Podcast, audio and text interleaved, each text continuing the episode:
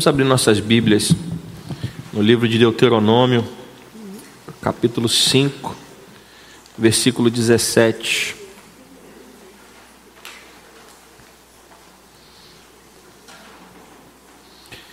Deuteronômio, capítulo 5, versículo 17. Amém?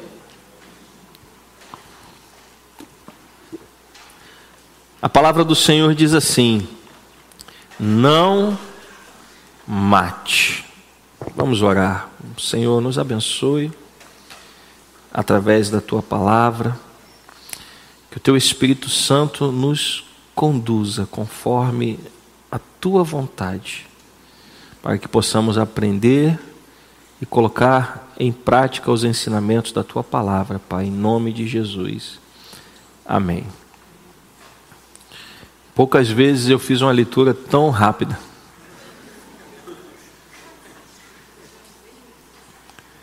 E por mais que seja uma frase que pareça simples, ela é carregada de muito significado. Irmãos, partindo do pressuposto que Deus é o Criador e o doador da vida, ninguém pode tirar uma vida. O mandamento ele é muito simples e objetivo, mas é cheio de significado. Deus é o doador da vida, amém? Então só Ele pode tirá-la. Ninguém está autorizado a tirar a vida de outra pessoa. Isso parece muito simples, mas quantas vezes nós nós vemos ah, ah, o que parece ser simples e óbvio, não sendo tão simples e óbvio. Há pouco tempo atrás vimos uma mulher que cantava e cantava em muitas igrejas, que foi reconhecida como pastora e que foi acusada de matar o seu marido. Infringindo não somente a lei dos homens, mas principalmente infringindo a lei de quem? De Deus. Deus proíbe que qualquer vida seja tirada. Aí você vai me dizer, mas pastor, o povo de Israel, quando entrou no Egito, ou quando entrou no Egito, não, quando entrou na terra prometida, não matou muita gente? Sim, matou. Eram batalhas, eram guerras, e não somente o povo, quando entrou em Canaã, mas ao longo da história de Israel, Israel esteve envolvido em muitas batalhas. Davi foi um grande guerreiro, sim ou não? E você não é um guerreiro sem matar pessoas. Mas se você prestar atenção, as batalhas nas quais Israel se envolveu, ou eram batalhas para conquistar a terra que foi prometida, ou para defender a terra prometida da invasão de outros povos. Ou seja, o povo de Israel não planejava a morte de ninguém. O povo de Israel cumpria um dever que era ou quando Josué estava no comando, conquistar as terras que foram prometidas ao povo de Israel, ou nas gerações seguintes, defender a terra de Israel de outras nações. Você não vê no Antigo Testamento Deus mandando Israel conquistar outras terras. Você vê isso?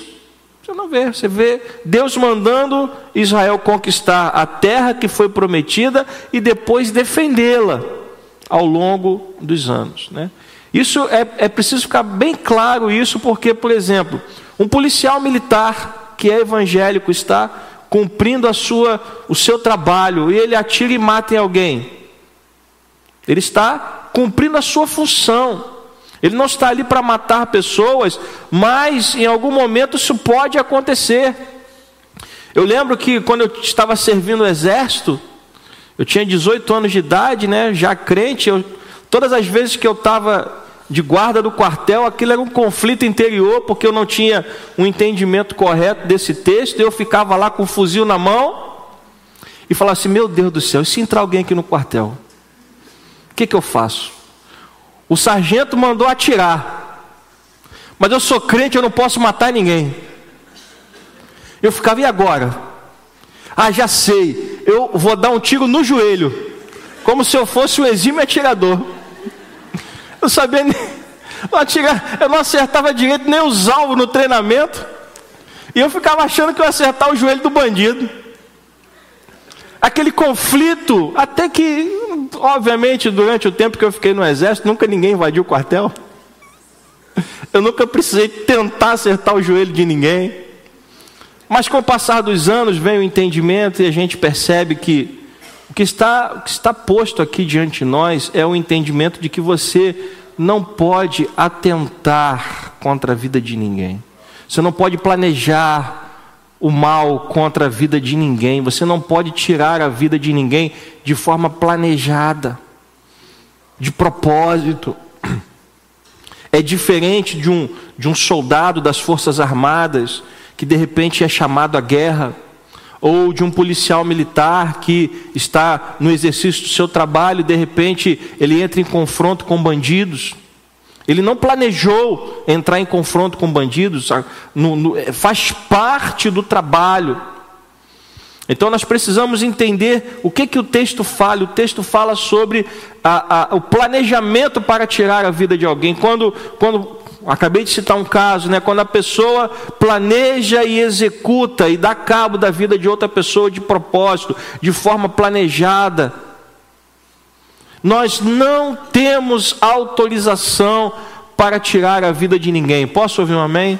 Isso parece óbvio, mas nós precisamos entender isso. Eu não posso, como, como a gente vê muito aí nos filmes né, e nas séries, ah, essa pessoa se tornou um problema para mim, então o que, que eu vou fazer? Eu vou matá-la e acabo com o problema. Isso não, não é uma opção aos olhos de Deus. Isto não é uma opção aos olhos de Deus. Nós não temos autorização para planejar contra a vida de alguém. Nós não temos autorização para eliminar a vida de alguém. Posso ouvir um amém? Mas isto é só a ponta do iceberg. Porque não matar para uma pessoa que não tem esta índole não é uma coisa difícil de cumprir. Amém? Para uma pessoa que não tem esta índole, não, não tirar a vida de, de alguém não é algo difícil de, de cumprir. Né? Nós, graças a Deus, somos pessoas que cumprimos a lei. E para nós, matar alguém não é uma opção. O problema é que no Novo Testamento, Jesus eleva o rigor desse mandamento. E eu gostaria que você viesse comigo ao Evangelho de Mateus, no capítulo 5.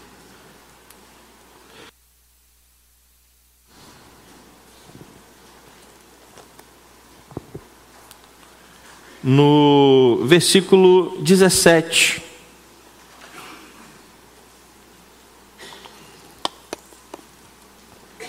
Então, partindo do pressuposto que para uma pessoa de bem, para uma pessoa que cumpre a lei, matar não é nenhum problema, porque graças a Deus nós não pensamos em matar ninguém, né? Você pode às vezes até no, no calor de uma briga falar para o filho, garoto, eu vou te matar. Mas a gente sabe que você é da boca para fora, né? né? Ou a mulher falar para o marido, olha, eu estou com a raiva de você que se eu te pego eu te mato. Mas a gente sabe que você não matou o seu marido, espero eu. Amém? A gente sabe que tudo isso é da boca para fora. Você ficou com raiva, né? Você fala, fala isso, mas você não planejou, agora eu vou, eu vou pegar chumbinho e vou jogar dentro do arroz ou do feijão, vou matar esse desgraçado. Por favor, não faça isso. Não vai dizer que foi o pastor que mandou. Não, você nunca fez isso, não vai fazer. Isso não é uma opção.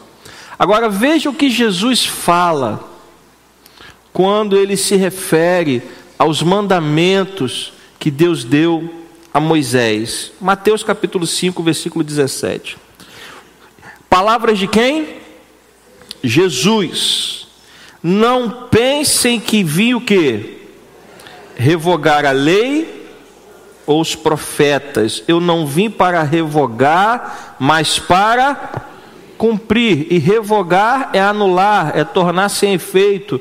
Jesus está dizendo que ele não veio anular a lei, mas ele veio para cumprir. Então preste atenção no que Jesus está dizendo, porque é muito fácil você encontrar na internet pregações dizendo: não, a lei não tem mais valor, não tem mais sentido cumprir a lei. A lei morreu, nós vemos agora na época da graça.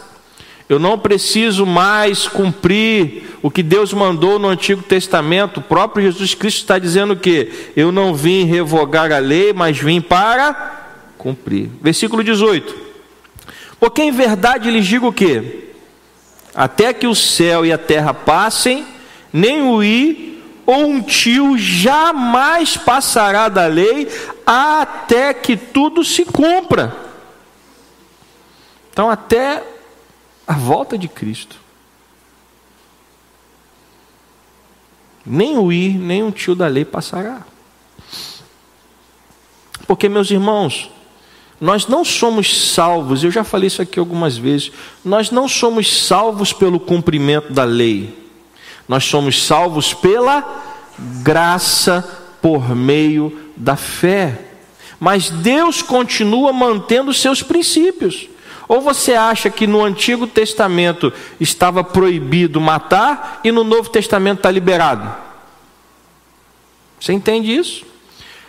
Porque as pessoas falam isso com muita facilidade. Não, antigo, a lei não serve mais para mim. Então está liberado matar? Não. Está liberado adulterar? Não.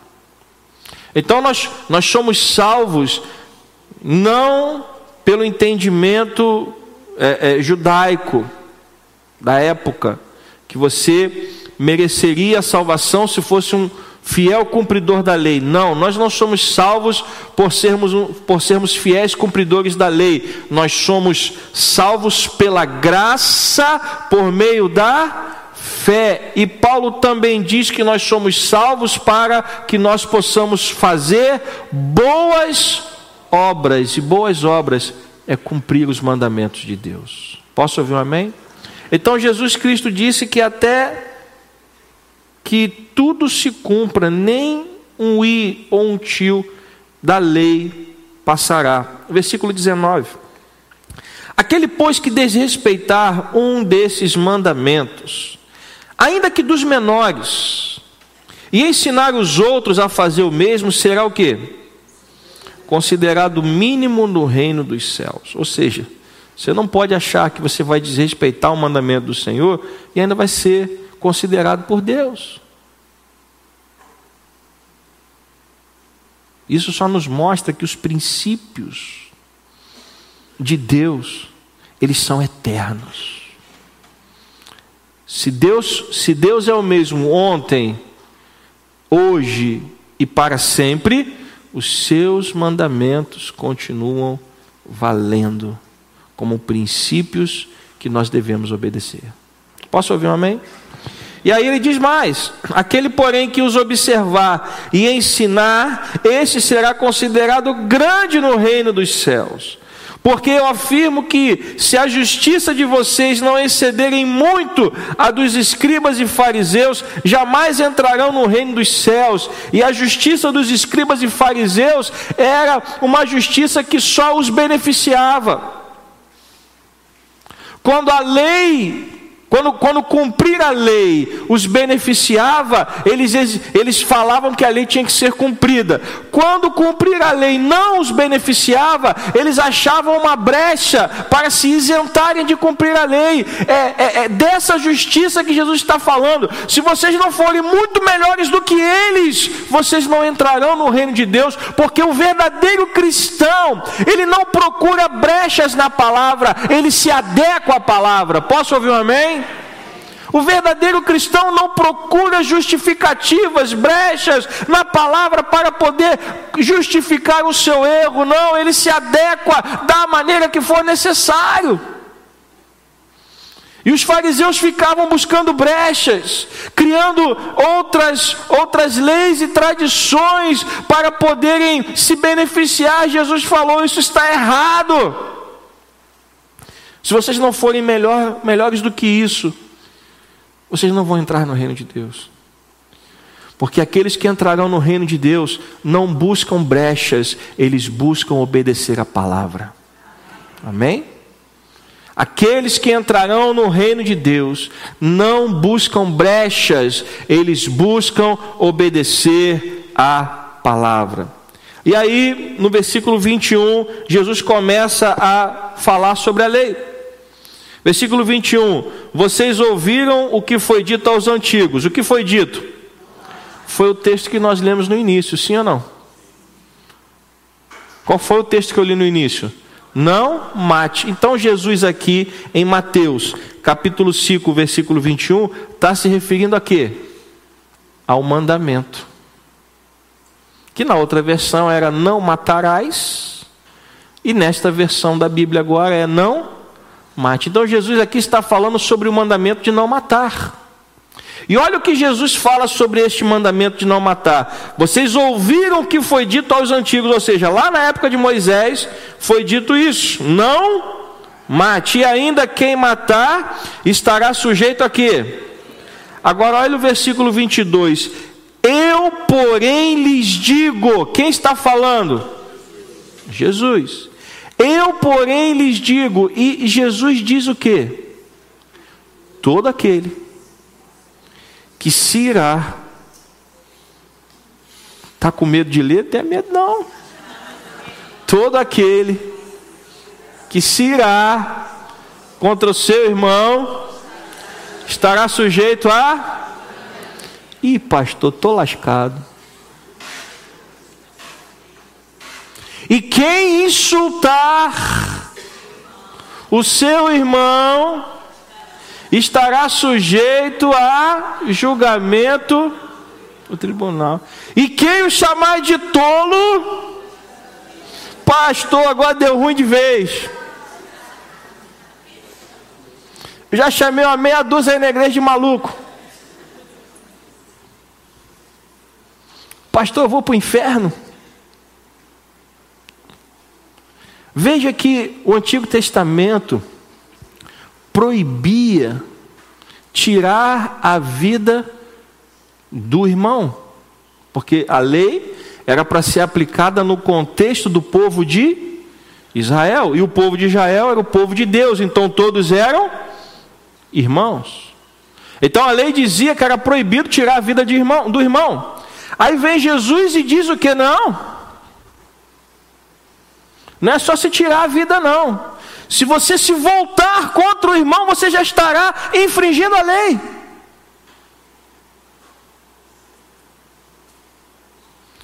Porque o corpo de Cristo, meus irmãos, para Deus é algo importante. Isto aqui é algo importante para Deus. Nós nos chamamos e nos tratamos como irmãos porque fazemos parte do mesmo corpo e Deus zela pelo corpo da igreja. Então você não pode achar que você vai se voltar contra o seu irmão e está tudo bem, não está. Segundo Jesus, nós precisamos tomar cuidado da maneira como nós nos relacionamos uns com os outros. Mas, pastor, às vezes eu fico com raiva de uma pessoa. Veja bem, ficar com raiva é uma coisa, ficar chateado é uma coisa. Agora, que Jesus está colocando aqui é a palavra ira, e a ira te leva a agir contra. A ira te leva a se levantar contra alguém, porque se você ficar com raiva, quantas vezes, né? Você já não ficou com raiva, marido já não ficou com raiva de esposa, e esposa já não ficou com raiva de marido, sim ou não? Ficou ou não ficou? Alguém se matou? Não. Mas aquele período que você ficou com raiva, você fez tudo para perturbar o outro, não fez? É ou não é? É assim que funciona, gente. Aí a mulher também não vou lavar a roupa desse miserável. Ele que se vire. O homem não sabe lavar, o homem sabe lavar roupa, não sabe nem o que é amaciante. Dirá lavar roupa. Aí depois você vai reclamar que o homem está fedendo, a roupa não está lavada. Homem, se tu deixar o homem sozinho, meu filho, é perdição total. Aí o marido também de raiva, também não vou comprar aquele chocolate que ela gosta. E aí começa naquele período um querer alfinetar o outro. Ó, alguém está se matando? Sim ou não? Não, mas não estão fazendo mal um ao outro? Então, nós precisamos ter cuidado, porque uma pessoa chateada, uma pessoa com raiva, e principalmente uma pessoa irada, ela pode, ela pode se levantar contra alguém.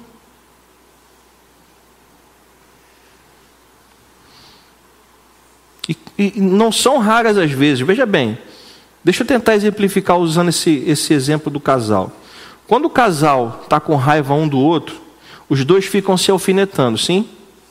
Os dois ficam ali se, se batendo, até que possam resolver aquele problema e o problema resolvido, está tudo certo. Mas quando a coisa cresce e um fica irado com o outro, eles começam a levar esse problema para onde? Para fora. E aí você começa, você encontra um amigo ou você encontra uma amiga, e aí a primeira coisa que você faz é falar mal de quem? Hã? Pode falar. Menina, que bom que eu te encontrei. Eu preciso desabafar. Eu preciso colocar para fora. Eu não aguento mais aquele miserável do meu marido. Aquele desgraçado. Não presta para nada, é um vagabundo. Que, que Deus não leva esse traste? Tanta gente boa morre por aí, esse troço não morre.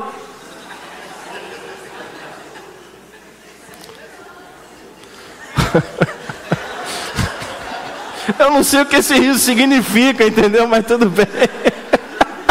Vamos, achou engraçado. Vamos salvar. Mas preste atenção. Nesse momento você percebe o que está acontecendo? Você está levando a reputação de uma pessoa para lama. Porque enquanto estava só entre vocês dois, a coisa está ali, fechada. Mas a partir do momento que você sai e encontra alguém, você começa a falar mal daquela pessoa, você começa aí é o que Jesus fala de chamar alguém de tolo, é denegrir a reputação de alguém. É você começar a denegrir, a, a, a maldizer a reputação de alguém. Nesse momento você começa a pecar. Nesse momento, você começa a se levantar contra a vida daquela pessoa. Porque esse problema era para ser resolvido entre quem? Entre vocês dois, entre o marido e mulher. Mas agora já está envolvendo o que? Terceiros. Que não tem nada a ver com a história, que não tem nada a ver com a briga. E assim acontece dentro da igreja. Você pode às vezes ficar chateado com alguém, a pessoa de repente passou por você e não falou. Você, poxa, que irmão mal educado, passou por mim e não falou. Né? Às vezes o pastor pode passar por você, pô, o pastor não falou comigo hoje, o pastor está pensando na conta de luz, tem que pagar amanhã, mas tudo bem. Às vezes acontece, você fica chateado, mas daqui a pouco você fala assim, pô, irmão miserável, passou por mim e não falou. Aí você encontra um outro irmão, e aí, tudo bem? Não está bem, não. Essa igreja aqui não tem amor. Aí a igreja. Essa igreja não tem amor. Ah, por que a igreja não tem amor? Ah, o irmão passou por mim, me tratou igual um bicho, não falou comigo. Aí, nesse momento, você já está se levantando contra o quê? Contra o corpo de Cristo. Então, o que Jesus está dizendo é que o corpo de Cristo é algo sério. E que você pode não matar uma pessoa na forma fria da lei, mas você pode matar uma pessoa através de palavras. Mas você pode acabar com a reputação de uma pessoa se você levantar mentiras contra ela. E a gente tem vivido isso aqui no, no nosso país. Quantas pessoas estão sendo desonradas publicamente por questões políticas?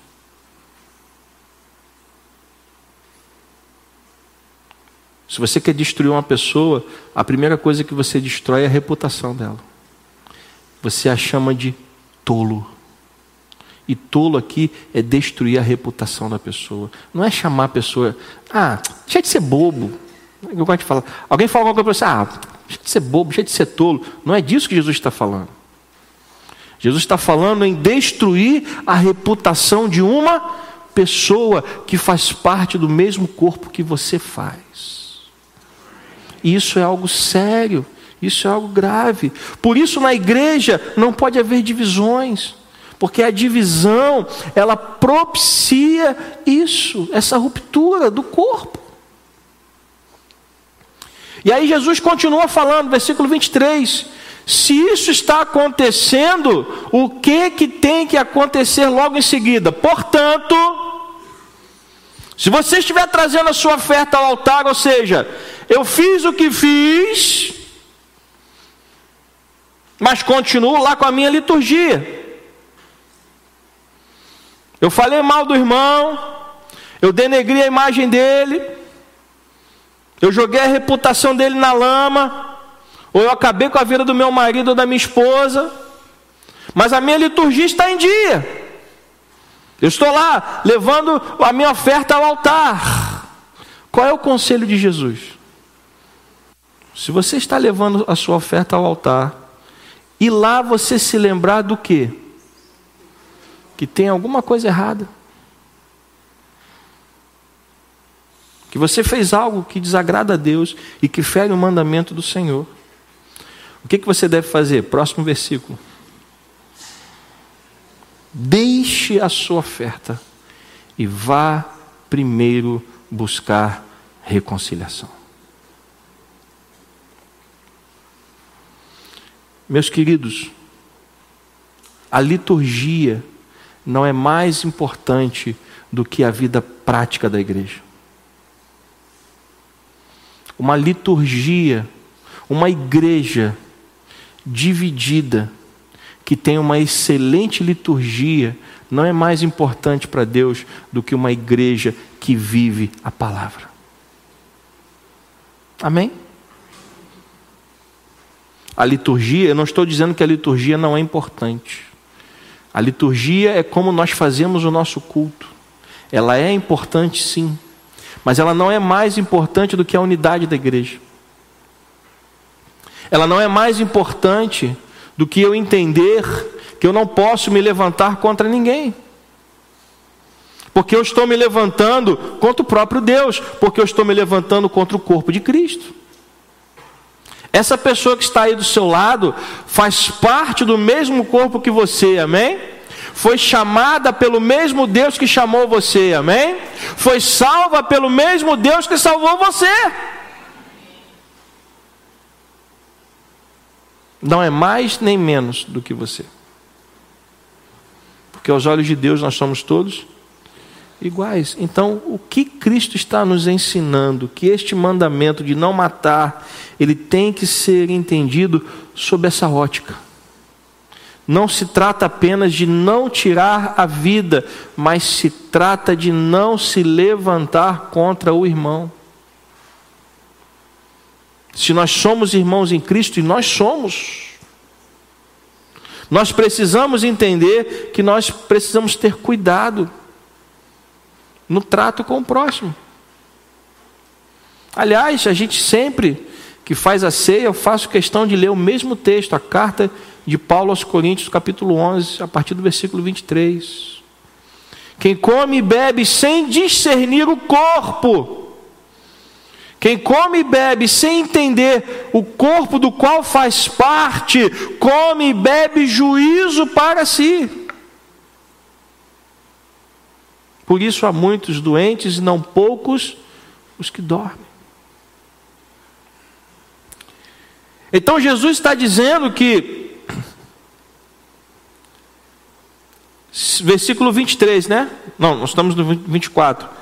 Deixe diante do altar a sua oferta e vá primeiro reconciliar-se com seu irmão. Versículo 25.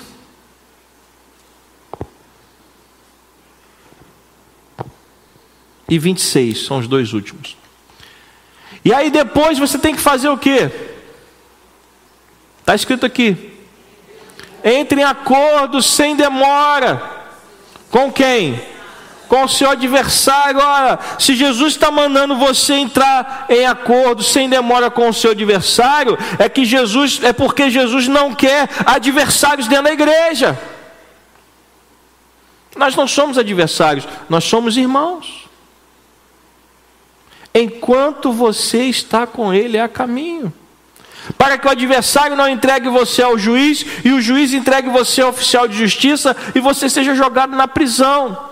Porque naquela época não tinha SPC e Serasa. Hoje, se você não pagar suas contas, o máximo que vai acontecer é você ter seu nome sujo na praça. Antigamente você era jogado na prisão para pagar sua dívida. Ou era condenado a viver como servo. Versículo 26. Em verdade te digo que não sairá dali enquanto não pagar a dívida toda. Que significa até o último centavo? A dívida toda. Então, irmãos, um texto que parece muito simples que nós lemos, não mate. Veja quanta coisa Jesus acrescentou, ou melhor, não acrescentou, não, ele elevou o rigor. Não se trata mais do que você faz fisicamente, mas do que você faz também emocionalmente. Nós precisamos ter esse cuidado da maneira como nós nos tratamos. Nós não somos adversários. Amém? nós somos irmãos em Cristo Jesus.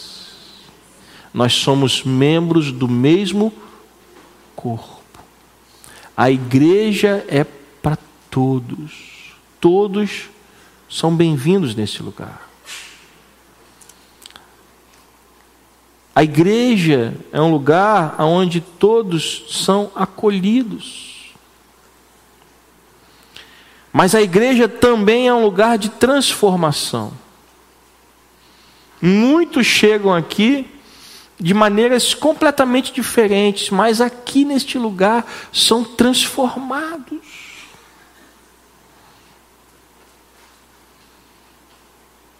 Nossa velha natureza, ela é sepultada e nós recebemos uma nova natureza em Cristo Jesus. Posso ouvir um amém? Então, por isso a igreja acolhe a todos, mas aqui é um lugar de transformação e nós somos transformados a cada dia. Então, meus irmãos, concluindo, não se trata apenas de não tirar a vida fisicamente o mandamento de Deus implica em não me voltar contra o meu irmão ou contra a minha irmã. Implica em entender que ele faz parte do mesmo corpo que eu, e se eu o ataco, eu estou atacando o corpo de Cristo. E se eu o ofendo, eu estou ofendendo o corpo de Cristo. E se eu invento mentiras a seu respeito, eu estou também mentindo a respeito do corpo de Cristo. Então, se trata de entender que a lei não foi revogada, ela foi cumprida em Jesus Cristo. E hoje nós somos salvos para boas obras. E se você quer fazer boa obra, cumpra a palavra de Deus. Eu quero orar por você nesta manhã. Se você estiver em dívida com alguém, eu não sei o que é. Eu não sei como está o seu coração. Talvez seu, seu coração esteja amargurado. Talvez você esteja ressentido. Talvez você precise liberar o seu coração nessa manhã.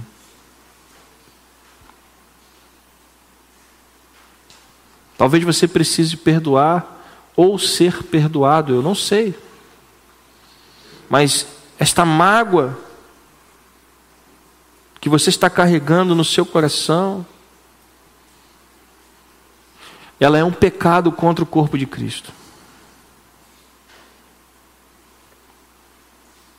Ela é um pecado contra o reino de Deus. E se você não se libertar disso,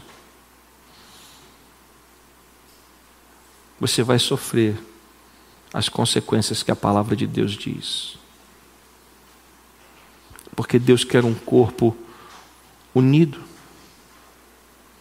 Deus quer um corpo sólido.